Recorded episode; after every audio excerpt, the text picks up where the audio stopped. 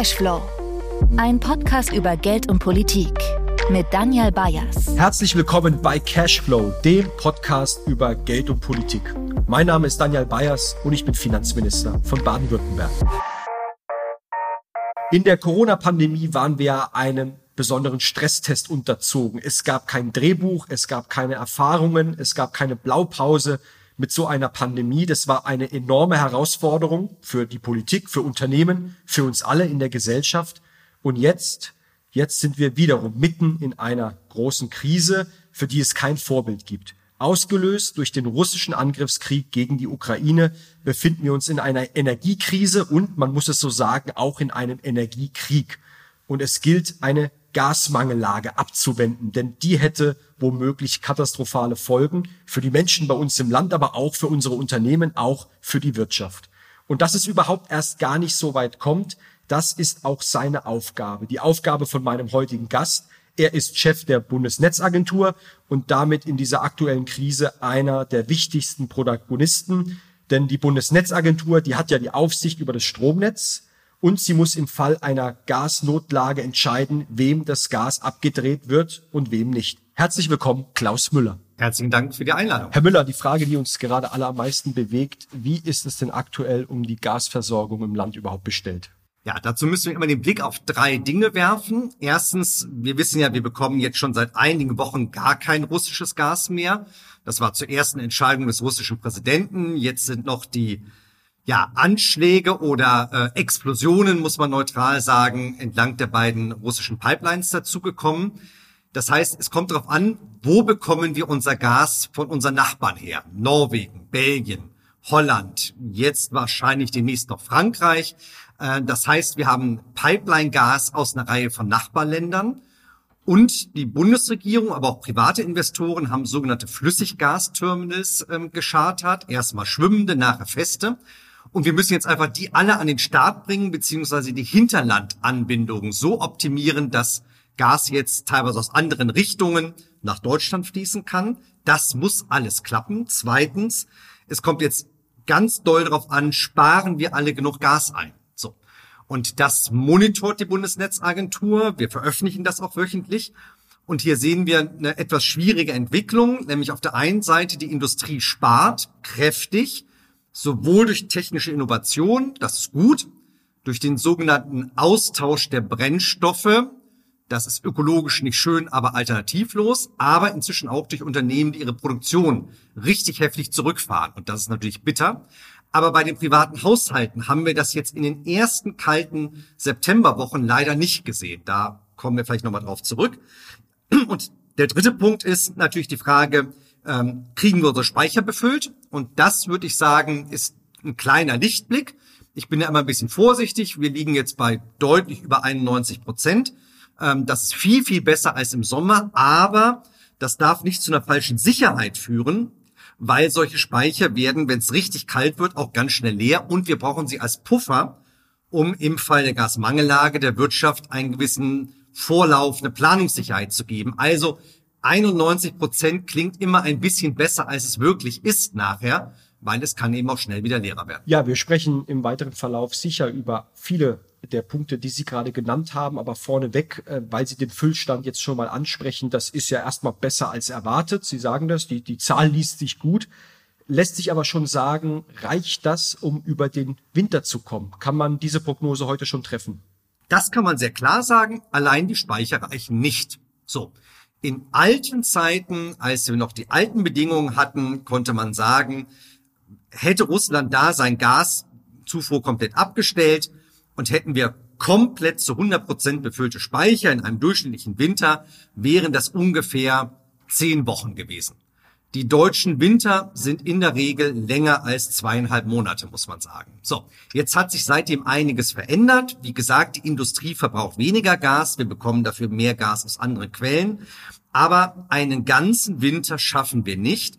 Und darum ist die Zuflüsse aus anderen Quellen und das Einsparen, ja, conditio sine qua non, wie der alte Lateiner sagt. Also ohne das Geht ja nicht. Ganz aktuell, ich glaube, das ist auch wichtig zur Transparenz. Wir führen ja dieses Gespräch heute am Freitag, den dreißigsten September, weil man nicht weiß, wie die Welt morgen aussieht, ist das, glaube ich, nochmal wichtig herauszuarbeiten.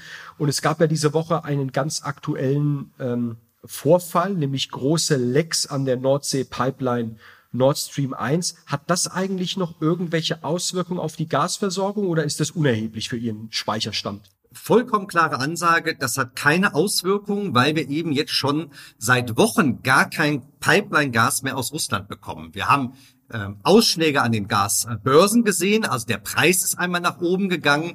Allerdings, Börsen sind eben öfter auch mal ein bisschen unruhig und ein bisschen nervös und ein bisschen emotional. Das ist jetzt auch schon wieder runtergegangen an der Stelle. Also wenn man das so sagen darf, Glück im Unglück, weil solche Ereignisse trotzdem natürlich nicht gut sind, auch Ängste wecken. Es gibt ja noch mehr Pipelines, die durch Nord- und Ostsee ähm, laufen. Aber für diese Ereignisse, um es nochmal neutral zu formulieren, keine Auswirkungen auf die Versorgungssicherheit und Versorgungslage in Deutschland. Sie sagten ja vorhin, es liegt auch ein Stück weit in unserer Hand. Wir können Dinge beeinflussen. Wir können das Wetter natürlich nicht beeinflussen. Das ist etwas, was wir genau beobachten. Aber das Sparen ist ein Thema. Sie haben das ja eben schon, schon angesprochen. Ich lese sehr viel von Appellen. Ähm, worauf kommt es an der Stelle aber, aber wirklich an? Ich kann Ihnen mal vielleicht sagen, auch aus unserer Perspektive, auch wir regeln das in unseren Büros, in der Verwaltung, für die wir ja auch zuständig sind, Temperatur auf neunzehn Grad äh, abzusenken. Wir haben teilweise das warme Wasser abgestellt. Wir prüfen auch, ob wir quasi ganze Gebäude leer bekommen. Wir haben ja das Homeoffice jetzt gelernt in der öffentlichen Verwaltung. Fast die Hälfte unserer Gebäude im Land wird mit Gas äh, beheizt. Und in Deutschland reden wir über zwanzig Millionen Haushalte, denen es auch so geht. Also auch die Industrie ist ja stark gasabhängig. Das Gas ist also eine Energielebensader. Wir sind also noch stark in der Abhängigkeit und das ist unsere Achillesferse. Deswegen das Thema Sparen ist ja ein ganz wichtiges. Wie schauen Sie auf das Thema? Wo stehen wir da? Und was können wir über Appelle hinaus machen? Und damit haben Sie im Prinzip schon den Bogen der Themen gespannt. Ich finde auch, wenn jetzt zwei Menschen aus dem öffentlichen Dienst äh, miteinander reden, dann ist es gut, sich erstmal selber an die Nase zu fassen. Die Bundesregierung hat Vorgaben gemacht. Ich glaube, praktisch alle Landesregierungen haben das getan. Auch in der Bundesnetzagentur habe ich jetzt schon die ersten freundlichen Hinweise von Kolleginnen und Kollegen, die neunzehn Grad grenzwertig finden. Da fühlt ja auch jeder ein bisschen unterschiedlich. Aber ich glaube, es ist richtig, dass der öffentliche Bereich da auch mit gutem Vorbild vorangeht. Auch weil mich sozusagen der Finanzminister natürlich fragt, welche Kosten produziert er da gerade? Ich glaube, die Diskussion werden Sie ähm, ebenfalls in Baden-Württemberg zu führen haben. So, also, aber das ist der erste Bereich. Die größeren Bereiche ist einmal die Industrie. Das ist jetzt immer ein bisschen schwierig, wenn ich das lobend erwähne, aber wir sind in der August-Statistik bei minus zweiundzwanzig Prozent gewesen, also schon etwas über die Marke hinaus. Und große Wirtschaftsverbände wie der B D I oder andere sagen mir, der sogenannte Fuel Switch, also der Austausch von Brennstoffen, läuft gerade erst an. Also von Gas zu Öl zum Beispiel. Vollkommen richtig, was ökologisch zwar nicht schön ist, aber eben alternativlos zurzeit. Das hat vielleicht in dem einen oder anderen Umweltministerium der Länder einen Tick länger gedauert. Im Bundestag wird jetzt das Bundesimmissionsschutzgesetz nochmal geändert, damit alle Planungssicherheit haben und wissen, in der Krise ist das gerade notwendig. So, aber es sind eben auch Produktionsrückgänge. Ähm, wo mir Unternehmen auch schreiben, sie können es gerade nicht mehr finanzieren. Mit diesen Gaspreisen können sie ihre Produktion nicht mehr aufrechterhalten. Und dann soll es jetzt nicht zynisch klingen, aber dass die Industrie so viel Gas spart, das hilft. So, der schwierige Teil ist das, was wir tatsächlich zu Hause tun. Und Sie haben es gerade schon gesagt, zwanzig Millionen Haushalte sind ungefähr mit Gas beheizt in Deutschland. Über den Winter sind das jetzt hundertachtzig Entscheidungen, die jeden Morgen neu getroffen werden müssen. In jeder Familie heizen wir das Wohnzimmer, heizen wir das Arbeitszimmer, kann das nicht vielleicht im Keller sozusagen kalt bleiben, wo auch immer bei uns Heizungen sind. Und es gibt natürlich drei Gründe, das zu tun. Immer noch gilt, auch C O zwei spielt vielleicht für den einen oder anderen eine Rolle, aber wichtiger ist natürlich Geld zu sparen. Und vor allem jeder Kubikmeter Gas, der nicht privat verheizt wird, der reduziert das Risiko einer Gasmangellage. Und weil die privaten Haushalte besonders geschützte Kundengruppen sind, auch Krankenhäuser, Schulen und andere, wäre es so, dass wir, wenn wir zu wenig Gas hätten, es eben bei der Industrie zuerst abdrehen müssten. Das heißt, es ist eine Frage der Solidarität oder auch der Vernunft oder von mir aus auch des Eigensinns und des Selbstnutzes, weil wir ja die Güter brauchen, die hergestellt werden. Und um es hier eben nicht zu einer Reduzierung kommen zu lassen, um diese Gasmangellage möglichst zu vermeiden, müssen wir Einsparungen sehen. Wir haben jetzt leider in den kalten Septemberwochen das Gegenteil gesehen. Da haben wir vierzehn Prozent mehr Gas verbraucht in den privaten Haushalten. Das ist genau die falsche Richtung. Und darum muss da schlicht noch mehr passieren. Jetzt hat ja auch die Politik äh, zahlreiche Maßnahmen, auch Kampagnen ergriffen. Sie haben das eben angesprochen. Der Bund ist vorangegangen. Viele Länder äh, machen ihre Programme. Wir haben das übrigens auch gemacht mit der sogenannten Cleverland-Kampagne. Da geht es ja vor allem auch darum, Verbraucherinnen und Verbraucher einen Teil zum Energiesparen auch beitragen äh, zu lassen. Das wird ja mitunter auch immer als Energiespartipps ein bisschen belächelt. Sie alle kennen den äh, Waschlappen, Herr Müller. Aber wie, ich finde, es ist ja schon relevant, dass wir auch im Privaten unseren Beitrag dazu äh, leisten. Und auf der anderen Seite die Industrie haben Sie eben angesprochen. Und Sie sind ja auch Ökonom. Ich glaube, wir müssen auch viel stärker noch über Anreize sprechen. Und da habe ich bei Ihnen gelesen, auch als Vorbereitung auf unser Gespräch, dass seit Oktober ja das sogenannte Gasauktionsmodell läuft. Unternehmen sollen per Auktion überschüssiges Gas am Markt anbieten können. Können Sie den Mechanismus vielleicht mal kurz erläutern und auch vielleicht eine erste Mini-Bilanz ziehen? Genau, aber erst möchte ich Ihnen widersprechen, lieber Herr Minister. Sehr gerne. Weil Sie haben in Ihrer Wortwahl relevant untertrieben. Es ist existenziell, dass in den privaten Haushalten gespart wird. Und ich will das noch ein letztes Mal unterstreichen, weil ich auch das ein oder andere an humoristischen Beiträgen oder auch vielleicht ein bisschen bösartig in Wortmeldungen in den letzten Wochen gelesen habe. Wenn wir es nicht schaffen, in den privaten Haushalten, die, wie gesagt, mindestens zwanzig Prozent Einsparung zu erzielen, dann werden wir nicht in einem durchschnittlichen Winter ohne Kürzung bei der Industrie zurechtkommen. Und darum kann man das noch so sehr verballhornen. Und ja, manch ein Tipp mag vielleicht auch lustig anmuten. Das ist alles richtig. Aber es geht um die industrielle und wirtschaftliche Substanz Deutschlands an der Stelle. Und darum möchte ich das vielleicht mit ein bisschen mehr Werbe nochmal sagen. Das Energiesparen schont den eigenen Geldbeutel, aber es rettet Arbeitsplätze, Wertschöpfung, industrielle Anlagen in Deutschland. Darum, wie gesagt, relevant ist ja nicht verkehrt. Aber es ist existenziell, dass wir das hinkriegen. Und das möge jeder sozusagen, der das lustig findet, sich über ein Video sozusagen auch irgendwie auf Twitter oder sozialen Medien oder auch in den Medien sozusagen lustig zu machen, er möge bitte bedenken, was sie oder er damit anrichtet. Ich glaube, das ist nochmal eine ganz, fest, ganz wichtige Feststellung, dass Sie sagen, hier geht es um die Erhaltung von Wertschöpfung und dem industriellen Kern. Und es ist jetzt nicht irgendwie immer nur eine humoristische Betrachtung, was macht jeder zu Hause unter der Dusche oder im Bad. Also klare Aussage von Ihnen, ich glaube, die ist angekommen. Vollkommen richtig und Punkt. So, aber in der Tat, Sie haben einen Punkt angesprochen, der vielleicht in der öffentlichen Diskussion ein bisschen zu kurz gekommen ist. Appelle ist das eine und das ist auch gut und Aufklärung und Informationskampagnen. Aber ich glaube, das, was wirklich äh, Funktion, funktionieren kann, sind eben marktwirtschaftliche äh, Instrumente. Wir werden vielleicht gleich nochmal kurz über Preis und die Herausforderung, sage ich mal, von Deckeln und so weiter reden.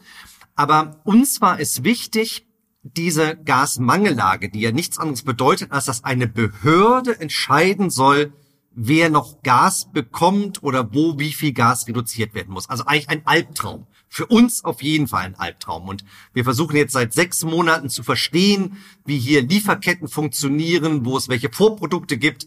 Das kann gar nicht gut gehen an der Stelle. So, und darum haben wir gesagt, wahrscheinlich auf den letzten Metern, bevor es zu einer Gasmangellage kommt, wollen wir eine Möglichkeit schaffen, die technisch gesprochen als Regelenergieprodukt formiert. Der Bundeswirtschaftsminister spricht immer gerne von Auktionsmodell. Das ist jetzt seit ähm, Ende September funktionsfähig. Das wird ab dem ersten Oktober freigeschaltet sein. Und äh, seit Mitte September können Unternehmen schon sagen, nach den Mengen, die sie wollen, tagesscharf, mit der geringstmöglichen Eintrittsschwelle können sie Gas anbieten. Und der sogenannte Marktgebietsverantwortliche, das ist der Trading Hub Europe, ähm, der dafür auch zuständig ist, im Zweifelsfall die Netzstabilität im Gasbereich zu gewährleisten, der kann dieses Gas dann natürlich zum geringstmöglichen Preis, darum Auktion, aufkaufen, um eben eine Gasmangellage zu vermeiden. Ähm, das wird nicht heute oder morgen fliegen, weil zurzeit ist das für die Unternehmen noch gar nicht attraktiv, weil ich jetzt nicht glaube, dass zu Beginn des Herbstes diese Gasmangellage schon eintritt. Aber Richtung Winter oder Spätherbst kann sich das eben ändern. Und insofern gehen wir davon aus, dass es die letzte Möglichkeit, vielleicht in den letzten Tagen vor einer Gasmangellage tatsächlich zu sagen, bevor so eine Behörde da in Bonn regelt, was in Stuttgart, Mannheim, Heidelberg oder wo auch immer es noch an Gasflüssen gibt, das erscheiden wir per Markt. Und darauf ist das Regelenergieprodukt die richtige Antwort. Ich kann es sehr gut nachvollziehen. Es geht ja auch darum, die Intelligenz von Märkten zu nutzen, dass dort, wo das Gas am einfachsten eingespeichert werden kann, mit Prämien die richtigen Anreize zu setzen. Das heißt, das Instrument äh, ist jetzt sozusagen theoretisch ausgearbeitet, aber zum Einsatz kommt es in dem Moment, wo wirklich wir in eine Gasmangellage konkret hineinfahren würden, um einfach nochmal die letzten Reserven zu mobilisieren. Kann man das so zusammenfassen? Genau so ist das und es ist auch schon praktisch am Markt. Also jedes Unternehmen könnte jetzt schon dort Gas anbieten, wenn es das möchte. Und T H E kann dann entscheiden, es aufzukaufen. Aber wie gesagt, noch funktionieren die Märkte. Noch muss selbst jemand wie T H E dieses Instrument nicht ziehen. Aber wir danken jedem Landeswirtschaftsminister, Ministerin, jeder I H K, jeder Handwerkskammer, jedem B D I-Gliederung, die das jetzt bekannt macht. Weil die Unternehmen müssen einfach wissen, sie haben auch regionalisiert die Chance zu sagen, oh, hier ist ein Tiefdruckgebiet in Anmarsch. Wir wissen, schon seit Tagen ist es kalt, die Verbräuche sind zu hoch. Es droht im Norden, Süden, Osten, Westen Deutschlands diese Gasmangellage. Das wollen wir aber bei uns vermeiden, weil die Bundesnetzagentur natürlich immer nur ratierlich kürzen kann. Also wir würden sagen, die Unternehmen in der Region X Y müssen jetzt eine bestimmte Prozentsatz Z einsparen. Das wird immer viel zu holzschnittartig sein. Das wird niemals den genauen Anforderungen eines Unternehmens gerecht werden können. Wir sind eben kein unternehmerischer Akteur. Und darauf ist das tatsächlich sozusagen die, ja, die letzte Antwort. Und je mehr Unternehmen das wissen, sich jetzt schon damit beschäftigen, desto eher kann eine Region womöglich sagen, ich hüpfe jetzt der Gasmangellage nochmal von der Schippe. Und in Kombination aus Sparappellen, die vielleicht auch nochmal drastischer sind in so einem Moment, plus Nutzung des Regelenergieproduktes, muss die Bundesnetzagentur womöglich keine Gasmangellage managen. Und das halte ich immer noch für das Beste, was einer Region oder ganz Deutschland passieren kann. Sie sprachen eben den Gaspreisdeckel an. Das ist ja das heiße Thema dieser Tage. Wir kommen auch gleich dazu. Ich will vorneweg eine Frage nochmal gestellt haben, die Sie eben schon mal angesprochen haben. Stichwort Fuel Switch. Ich habe vor einiger Zeit, vor, vor wenigen Wochen ein Interview gelesen mit dem C E O von Daimler Truck, großer und großes Unternehmen bei uns hier in Baden-Württemberg.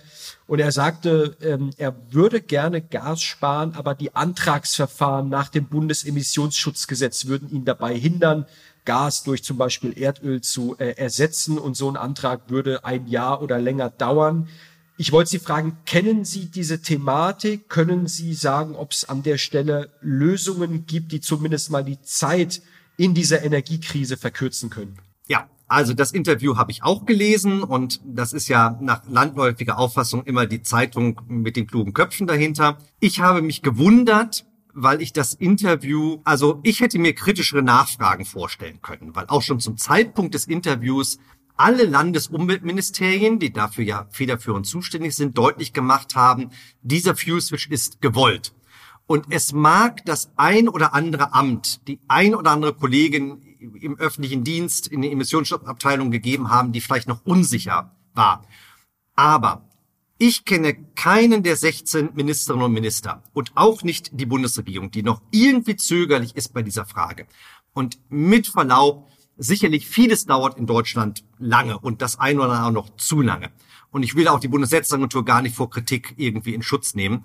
Aber gerade beim Fuel Switch in den emissionsschutzrechtlichen Verfahren sehen wir gerade eine ganz, ganz große Geschwindigkeit, ähm, weil es eben gerade gewollt ist. Und insofern würde ich mal vorsichtig sagen, vielleicht gibt es auch noch das ein oder andere an Vorurteilen, die man pflegt. Da empfehle ich das Gespräch mit den Behörden.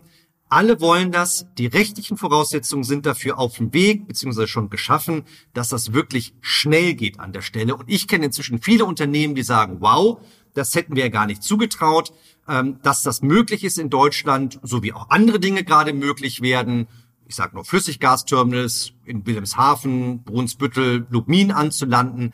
Also, da müssen wir uns nicht verstecken, Gesprächskontakte nutzen, Kontakt herstellen. Und gerade wenn ich so einen stolzen Namen führe wie das Unternehmen, dann würde ich mal locker sagen, das geht noch besser, als in diesem Interview zu lesen war. Also dann ist der Appell äh, auch an alle, die möglicherweise hier zuhören und mit so einem Thema äh, befasst sind. Wenden Sie sich an den Bundesnetzagentur-Chef Ihres Vertrauens oder auch den Finanzminister äh, des Landes Ihres Vertrauens. Und wir finden Wege, hier pragmatisch äh, umzugehen, wenn man so einen Fuel-Switch äh, vornehmen möchte. Genau, nur weder Sie noch ich sind dafür unmittelbar zuständig, aber wir wissen, wer zuständig ist, und wir sind immer gerne bereit, äh, den richtigen Draht herzustellen. Den Vermittler zu spielen, damit auch Entscheidungen schnell getroffen werden. Denn das ist, glaube ich, ja wichtig. Es geht um Schnelligkeit in, in der Situation, in der wir äh, sind. Herr Müller, lassen Sie uns sprechen über das, äh, was jetzt jüngst passiert ist. Äh, die Bundesregierung hat es, ähm, hat die Bazooka mal wieder ausgepackt oder den Doppelwumms, sagt der Bundeskanzler. Wenn ich das sagen darf, das ist meine persönliche Bewertung, die müssen Sie auch gar nicht teilen. Das war meines Erachtens in den Entlastungspaketen eins, zwei und drei. Das dritte wird ja gerade zwischen Bund und Ländern auch noch verhandelt. Der blinde Fleck, nämlich das eigentliche Problem, wie gehen wir um mit dem Gaspreis? Wir haben ja den Zustand, dass wir zwanzig Millionen Haushalte in Deutschland haben. Viele davon sind Mieter, die kriegen erst im nächsten Frühjahr womöglich ihre Nebenkostenabrechnung, die ins Haus kommt. Und wenn dann drei, vier, fünftausend Euro Nachzahlungen angesagt sind, das geht natürlich bis tief in die Mittelschicht hinein. Das geht an die Substanz. Jetzt hat die Bundesregierung da Geld hingestellt. Das ist erstmal, glaube ich, eine klare Ansage. Wir wissen ja, fünfzig Prozent ist Psychologie. Also auch zu sagen, wir kümmern uns um dieses Thema. Jetzt kommt es aber natürlich auf die genaue Ausgestaltung an. Das ist ja durchaus tricky, kann ich so sagen. Die Expertenkommission der Bundesregierung Ähm, arbeitet auch daran. Ich habe selbst mit der Vorsitzenden der Expertenkommission, der Monika Grimm, die ja auch wirtschaftsweise ist, einen Vorschlag mit ausgearbeitet, wo, wo man sagt, einerseits gibt es ein Grundkontingent für jeden Haushalt und auf der anderen Seite gibt es aber auch eine Komponente, wo man Marktpreise wirken lässt, um auch die Sparanreize äh, beizubehalten. Denn wenn man einfach pauschal alles bezahlt, dann gehen natürlich diese Anreize völlig ähm, ja, verschwinden sie völlig. Das sei, glaub, ist, glaube ich, auch nicht im, im Sinne des äh, Erfinders. Also Gas sparen auch bei so einem Modell extrem wichtig. Ich frage Sie, was, was halten Sie von diesem Modell? Wir haben das damals Deutschlandtarif genannt. Welche Alternativen gibt es? Und vor allem die spannende Frage, ähm, wo liegt der bekannte Teufel im Detail bei der Umsetzung? Worauf muss jetzt da geachtet werden? Denn wir haben ja ein bisschen das Problem, es braucht Gründlichkeit, es muss funktionieren, es muss aber auch schnell kommen. Beides sind ja Ziele, die sich ein bisschen widersprechen. Wie schauen Sie auf dieses Thema? Also erstmal unbestritten, dass die Entlastungsmaßnahmen für die Wirtschaft und für private Haushalte notwendig sind. Ich glaube, daran kann es keinen Zweifel geben. Und wenn ich die politische Diskussion der letzten Tage verfolgt habe, dann wird es wohl auch im Bundestag einen breiten Konsens geben. Ich habe auch aus der Opposition und in Baden-Württemberg ja ihr Regierungspartner gehört, dass das durchaus mit einer gewissen ähm, Zustimmung versehen wird. Also vielleicht gibt es da auch einen parteiübergreifenden Konsens, dass das im Kern richtig ist. So. Und jetzt würde ich nur ein ganz leises und vorsichtiges Aber aus Sicht der Behörde formulieren, die eben vor allem die Versorgungssicherheit und eben die Gasmangellage in den Blick nimmt. Und dazu gehört eben, dass es ja auch schon Erfahrungen aus anderen Ländern gibt, Spanien zum Beispiel, die mit solchen und ähnlichen Modellen schon ein bisschen Erfahrung gesammelt haben. Und jetzt kommt es tatsächlich sehr, sehr darauf an, wenn ich einfach nur pauschal die Kosten fossiler Energien subventionieren würde, dann löse ich das aus, was total nachvollziehbar ist, nämlich eine höhere Nachfrage. Und das ist das, was wir gerade nicht brauchen können. Also wenn jetzt diese Tage das Signal wäre, Gas wird wieder so billig wie früher, dann bin ich sicher, erleben wir eben keine Einsparung oder zu wenig Einsparung. Dann erleben wir, dass die Gasverbräuche nach oben gehen. Und dann sind wir schneller, als uns allen lieb ist, eben in einer Mangelsituation. Weil trotz aller Bemühungen der Bundesregierung, wie gesagt, Gas herbeizuschaffen, Gas einzuspeichern, ähm, wir können eben auf die Einsparungen nicht verzichten. So. Und insofern war ich tatsächlich angenehm überrascht, als äh, ich Frau Grimm nicht nur mit Ihnen in dem ähm, Namensartikel gelesen habe, sondern jetzt auch als äh, Kommissionsvorsitzende wieder gesehen habe, weil ich hoffe, dass dieser Lenkungseffekt in der Kommissionsarbeit nicht verloren geht. So. Und Sie haben das Modell gerade schon kurz skizziert. Ähm, also grob gesagt, man definiert einen, eine Grundausstattung, die ist vergünstigt, aber die darf eben auch nicht so üppig ausfallen, dass es keinen Sparimpuls mehr gibt. So, jetzt kann man glücklicherweise sagen, ich habe eine gewisse Vergangenheit als Verbraucherschützer, insofern haben wir uns damit häufiger beschäftigt. Es gibt ja auch eine Korrelation zwischen Einkommensverhältnis und Gasverbräuchen, also tendenziell verbrauchen eben wohlhabendere Haushalte auch mehr Gas. Insofern, wenn man irgendwo einen Cap, eine Grenze einführt, dann könnte das sowohl ökologisch wie verteilungs-, also sozialpolitisch, eine kluge Auswirkung haben, aber es wird natürlich viel Streit drum geben, wo ziehe ich diese Grenze ein. Und es gibt Administrationsprobleme. Also wir wissen, dass es natürlich auch einen Zwiespalt gibt zwischen optimaler Gerechtigkeit, also es gab Vorschläge, das pro Haushaltskopf zu berechnen. Da sagen uns die ganzen Stadtwerke, über diese Informationen verfügen sie nicht. Man kann auch für eine Sekunde fragen, ob das auch Stadtwerke überhaupt wissen sollen, wie viel in welcher Wohnung leben. Darum wird es eine bestimmte Pauschalierung geben müssen. Die wird einen Hauch ungerecht sein, weil natürlich womöglich der sehr gut verdienende Single ähnlich sozusagen berücksichtigt oder nicht anders berücksichtigt wird als eine Familie mit vielen Kindern mit wenig Einkommen. Also worauf ich hinaus möchte ist, die Politik wird den Mut haben müssen, mindestens für diesen Winter zweiundzwanzig, dreiundzwanzig ein schnelles Modell, ein einfach zu administrierendes Modell umzusetzen, wo vielleicht nicht alle Fragen der Einzelfallgerechtigkeit geregelt werden, weil sonst wird das so komplex, dass es keiner umsetzen kann. Ich würde akzeptieren, wenn die Politik in zwei Schritten vorgeht und sagt, für diesen Winter zweiundzwanzig, dreiundzwanzig nehmen wir das Modell A und den Winter dreiundzwanzig, vierundzwanzig bis dahin entwickeln wir es nochmal weiter und landen beim Modell B. Herr Müller, wenn ich dazwischen fragen darf, Sie rechnen damit, dass so ein Modell, der in irgendeiner Form auch Gaspreise deckelt oder subventioniert, auch noch im übernächsten Winter nötig sein wird? Aber mit Sicherheit. In allen unseren Prognosen gehen wir nicht vor Sommer vierundzwanzig davon aus, dass es hier wirklich, also nur die Chance hat, entspannter zu sein. Ich bin noch nicht mal ganz sicher, wo wir dann im Frühjahr Sommer vierundzwanzig stehen. Das werden wir sehen. Aber wir brauchen einfach, um wirklich insgesamt sechs, sieben L N G, also Flüssiggasterminals aufzubauen, die Hinterlandanbindung eben für Belgien, äh, Frankreich, äh, Norwegen wirklich so auszubauen, dass viel Gas nach Deutschland fließen kann. Die Mengen des russischen Gases, was wir substituieren müssen, sind immens und riesengroß. Das braucht trotz aller Anstrengungen einfach Zeit. Und darum würde ich sagen, mindestens bis Sommer vierundzwanzig werden wir in irgendeiner Art von angespannter Situation sein. Und insofern kann Politik, nein, muss Politik für diesen Winter Antworten finden.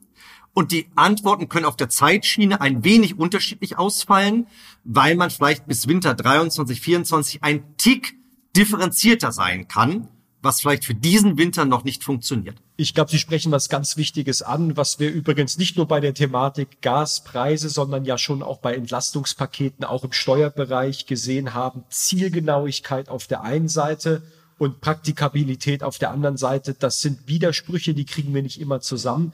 Es ist ja schon fast absurd, aber man muss es so offen sagen, wir als Staat haben ja ein Problem, zielgerichtetes Geld zu den Bürgern zu bekommen. Und weil uns die Mittel, die Instrumente dazu fehlen, weil eine Steuer-I D auf der einen Seite mit einer Kontonummer oder einer I B A N noch nicht existiert oder noch nicht ausgezahlt werden kann, wir äh, alternative Wege gehen müssen. Und dann landet man bei, ich sage jetzt mal, zweifelshaften, höchst zweifelhaften Maßnahmen wie Tankrabatte und Mehrwertsteuersenkungen oder die kalte Progression. Und ich glaube, unabhängig davon, da müssen wir, das sage ich auch selbstkritisch, das geht ja auch um meine Steuerverwaltung, um unsere Steuerverwaltung hier im Land, aber auch bundesweit, dass wir in Zukunft einfach diese Instrumente schaffen. Und äh, da ist auch die Bundesregierung gefragt, ähm, das auf den Weg zu bringen, dass wir das in Zukunft auch, auch hinbekommen, um in der nächsten Krise schnellstmöglich reagieren zu können. Da sind wir sicherlich noch gespannt, auch wie es jetzt mit dem Gasdeckel und mit der genauen Ausgestaltung weitergeht, und sind ganz gespannt auf die Vorschläge der Kommission. Herr Müller, lassen Sie mich einen kleinen Ausblick werfen. Wir haben ja schon in der Pandemie die einzige Sicherheit gehabt, und das war nämlich die Ungewissheit. Und jetzt haben wir wieder so eine Situation. Diese Energiekrise ist eine Gleichung mit vielen Unbekannten. Ein paar haben wir in der Hand und andere sind gar nicht in unserer Kontrolle. Und wie sich die kommenden Monate entwickeln werden, all das wissen wir nicht. Das ist ja auch für mich ganz zentral ein Problem bei der Aufstellung beispielsweise unseres Haushalts mit ganz viel Unsicherheiten verbunden. Wir haben ganz bewusst einen Risikopuffer für steigende Energiepreise, für Steuerausfälle gebildet. Ob die reichen werden, ich weiß es beim besten Willen noch nicht. Und jetzt geht es erstmal darum, auch einigermaßen gut durch diesen Winter zu kommen. Das ist ja auch äh, die Haus- Herausforderung, die wir zentral gemeinsam haben, um auch dauerhaft loszukommen vom russischen Gas und auch von anderen fossilen Energiequellen. Und genau darauf will ich hinaus, denn diese Klimakrise, die ist ja eine ebenso große wie bedrohliche Herausforderung. Die ist ja nicht weg, im Gegenteil, die wird ja noch virulenter und der, das Bedürfnis für Transformation wird ja noch größer. Und die Bundesnetzagentur, so verstehe ich auch ihre Rolle, sollte ja auch ein Stück weit Treiber der Energiewende sein. Ich frage Sie jetzt mal ganz flapsig und ganz direkt, bleibt das Thema jetzt erst einmal auf der Strecke? Was, was kann uns da noch Anlass zum Optimismus geben, dass die ambitionierten Ziele nicht aus dem Blick geraten, also dass wir das Dringliche machen, aber dass das Wichtige eben nicht vergessen wird? Da kann ich ein bisschen Beruhigung ähm, äh, ins Feld führen. Also erstens, als der Kanzler und ähm, Minister Habeck mich gefragt haben, ob ich diese Aufgabe übernehmen möchte, gab es eigentlich nur eine Segelanweisung, nämlich den Netzausbau in Deutschland zur Unterstützung der erneuerbaren Energien voranzubringen. Und ähm, wir sind keine ganz kleine Behörde, insofern können wir ein wenig Multitasking, wenn ich das so sagen darf. Und wir haben alles getan, mit Unterstützung der Politik bei der Änderung von Gesetzen, mit unseren internen Abläufen auch bis hin zur Personalverstärkung, aber auch in einem etwas engeren und robusteren Austausch mit den, den Netzunternehmen äh, in Deutschland dafür zu sorgen, dass der Netzausbau beschleunigt wird. Und das ist etwas, was ein wenig leicht gesagt ist. Jetzt sind Sie nicht der Wirtschafts- oder Energieminister Ihres Landes, aber wir führen da regelmäßige Gespräche. Und in der Vergangenheit war es häufig so, dass dort Rücksichten genommen wurden, weil natürlich ist der Netzausbau nicht überall beliebt. Und dann gab es immer mal Anrufe bei der Bundesnetzagentur, könnt ihr nicht linksrum oder rechtsrum genehmigen oder bauen lassen. Und vielleicht wurden dazu viele Kompromisse geschlossen. Und dann gab es auch, sage ich mal, aus anderen Bundesländern ähm, immer mal Sonderwünsche, die sich als sehr, sehr teuer und zeitintensiv herausgestellt haben. Was jetzt auch gerade in der Krisensituation, wir haben jetzt viel über Gas und nicht über Strom geredet, ähm, was aber mit Blick auf die Stromversorgung durchaus stressrelevant ist. Und insofern ist die Ansage und die Marschrichtung der Bundesnetzagentur: Wir werden alles dafür tun, den Netzausbau zu beschleunigen. Im sogenannten Osterpaket hat ähm, die neue Mehrheit in Berlin zum Beispiel ein Bündelungsgebot auf den Weg gebracht. Das heißt, wenn Sie neue Trassen bauen und es gibt da sozusagen schon eine Trasse, ähm, die Sie dann vielleicht ertüchtigen, verstärken, ausbauen können, dann ist das das Ziel an der Stelle. Dann ist das erstmal die Prämisse. Und das sind neben noch der ein oder anderen Auseinandersetzung, die wir vielleicht auch im Naturschutzrecht noch zu führen haben, alles Stellschrauben, um gesetzlich das zu beschleunigen. Wir wollen eine digitalere Behörde werden. Wir wollen all die Chancen aus der Corona-Zeit nutzen, um selber durchdigitalisiert zu sein. Das ist das, was wir selber machen können. Und ich sage auch mal deutlich, wir akzeptieren auch nicht mehr jede Verzögerung, die uns Unternehmen mitteilen, weil auch da ist nicht immer nur alles Gold, was glänzt. Und insofern sind wir darauf angewiesen, dass wir kapitalstarke ähm, Netzgesellschaften ähm, haben in Deutschland. Ich sag mal, da gibt es vielleicht auch noch ein bisschen Luft nach oben. Da ist ja auch gerade Bewegung drin, ähm, um dafür zu sorgen, dass wir an allen Stellen schneller werden. Weil wir haben viel erneuerbare Energie. Wir kriegen auch noch viel mehr erneuerbare Energie. Sie ist nur nicht überall da, wo wir sie brauchen. Und darum braucht Deutschland neben all der Effizienzdiskussion, die wir hatten, den Einspardiskussionen, die wir gerade hatten, aber wir brauchen eine bessere Verteilung des zusätzlichen äh, Wind- und Sonnenenergies bei uns. Wir blicken auch jetzt schon auf regenerativen Wasserstoff. Also all das hat die Bundesnetzagentur regulatorisch von den Genehmigungen, ähm, von der Unterstützung her im Blick. Und ohne das äh, werden wir von einer Krise in die nächste taumeln, weil dass wir so schnell wieder russisches Gas kriegen, das ist jetzt gerade technisch schwierig geworden durch die Ereignisse bei den Pipelines. Ob es politisch gewollt ist, müssen andere entscheiden, aber wirklich rechnen kann man damit nicht. Ich fand das jetzt nochmal eine klare Aussage von Ihnen, bin Ihnen auch dankbar dafür, weil es ja auch optimistische Zwischentöne hatte nach äh, dem Motto von, von Churchill, never waste a good crisis, auch die richtigen Konsequenzen daraus zu ziehen. Sie haben das Osterpaket angesprochen. Wir haben auf Landesebene an den Stellschrauben, wo wir Verantwortung tragen, Äh, auch flankiert mit unterschiedlichen Klimaschutzmaßnahmen. Wir arbeiten unter Hochdruck in einer Taskforce auch daran, Planung zu beschleunigen, Bürokratie abzubauen. Und wir müssen uns das immer wieder vor Augen führen. Das ist nicht einfach nur ein Nachhaltigkeits- und Öko-Anliegen, sondern es geht gerade bei uns hier im Süden, wo die Industrie sitzt, wo viele große, namhafte Unternehmen sind, die auch energieintensiv sind. Es geht um Wettbewerbsfähigkeit und es geht angesichts der des Kriegs gegen die Ukraine stärker auch um das Thema Energiesicherheit und Souveränität. Und ich glaube, da haben wir gemeinsam eine Aufgabe, daran äh, zu arbeiten. Deswegen möchte ich aber auch mich da anschließen, was Sie sagen. Ich glaube, wir haben auch da einen gewissen Grund für Zuversicht, nach vorne zu blicken. Aber wir müssen natürlich auch die richtigen Konsequenzen äh, daraus ziehen und auch beherzt die richtigen Schritte einleiten mit hohen, ambitionierten Zielen, die weiterhin gelten. Jetzt machen wir ein paar Umwege, mal einen linken und mal einen rechten Haken, den man äh, schlagen muss. Das gehört mit dazu. Da muss man auch pragmatisch sein. Aber ich glaube, die Ziele gelten ja äh, unverändert. Lieber Herr Müller, ich möchte mich ganz herzlich bei Ihnen bedanken, dass Sie sich die Zeit genommen haben. Ich will aber Ihnen und Ihrem Team auch ähm, wirklich ganz viel Erfolg wünschen bei dem, was Sie tun. Wir profitieren alle davon. Und wenn ich sage alle, dann meine ich Politik, Bürger und Unternehmen. Wir alle müssen aber auch unseren Beitrag dazu leisten. Ich habe heute mitgenommen, der Müller alleine wird das nicht regeln, sondern wir müssen alle auch schauen, wie wir unseren Beitrag äh, leisten, im Privaten, im Kleinen, wie im Politischen und im Großen, damit wir einigermaßen gut durch den Herbst und den Winter kommen. Ich möchte mich ganz herzlich bei Ihnen bedanken. Alles Gute und auf Wiederhören.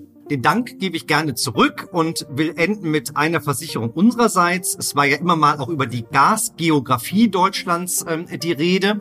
Und in der Tat, da verschiebt sich was. Das wäre sozusagen noch mein eigenes Thema an der Stelle. Aber aus Sicht der Bundesnetzagentur fühlen wir uns eben ganz Deutschland verpflichtet. Das heißt, auch gerade für die Gasversorgung und Versorgungssicherheit im Süden Deutschlands, das haben wir ganz besonders in den Blick genommen. Auch mit der Frage der Befüllung von Speichern, sogar über deutsche Grenzen hinaus, was unsere Nachbarn in Österreich angeht. Und darum werden wir alles tun, was wir tun können, damit ganz Deutschland so gut mit Gas versorgt wird, wie irgendwie möglich. Vielen Dank. Das hören wir gerne. Auf Wiederhören. Cashflow ist ein Podcast des Ministeriums für Finanzen Baden-Württemberg.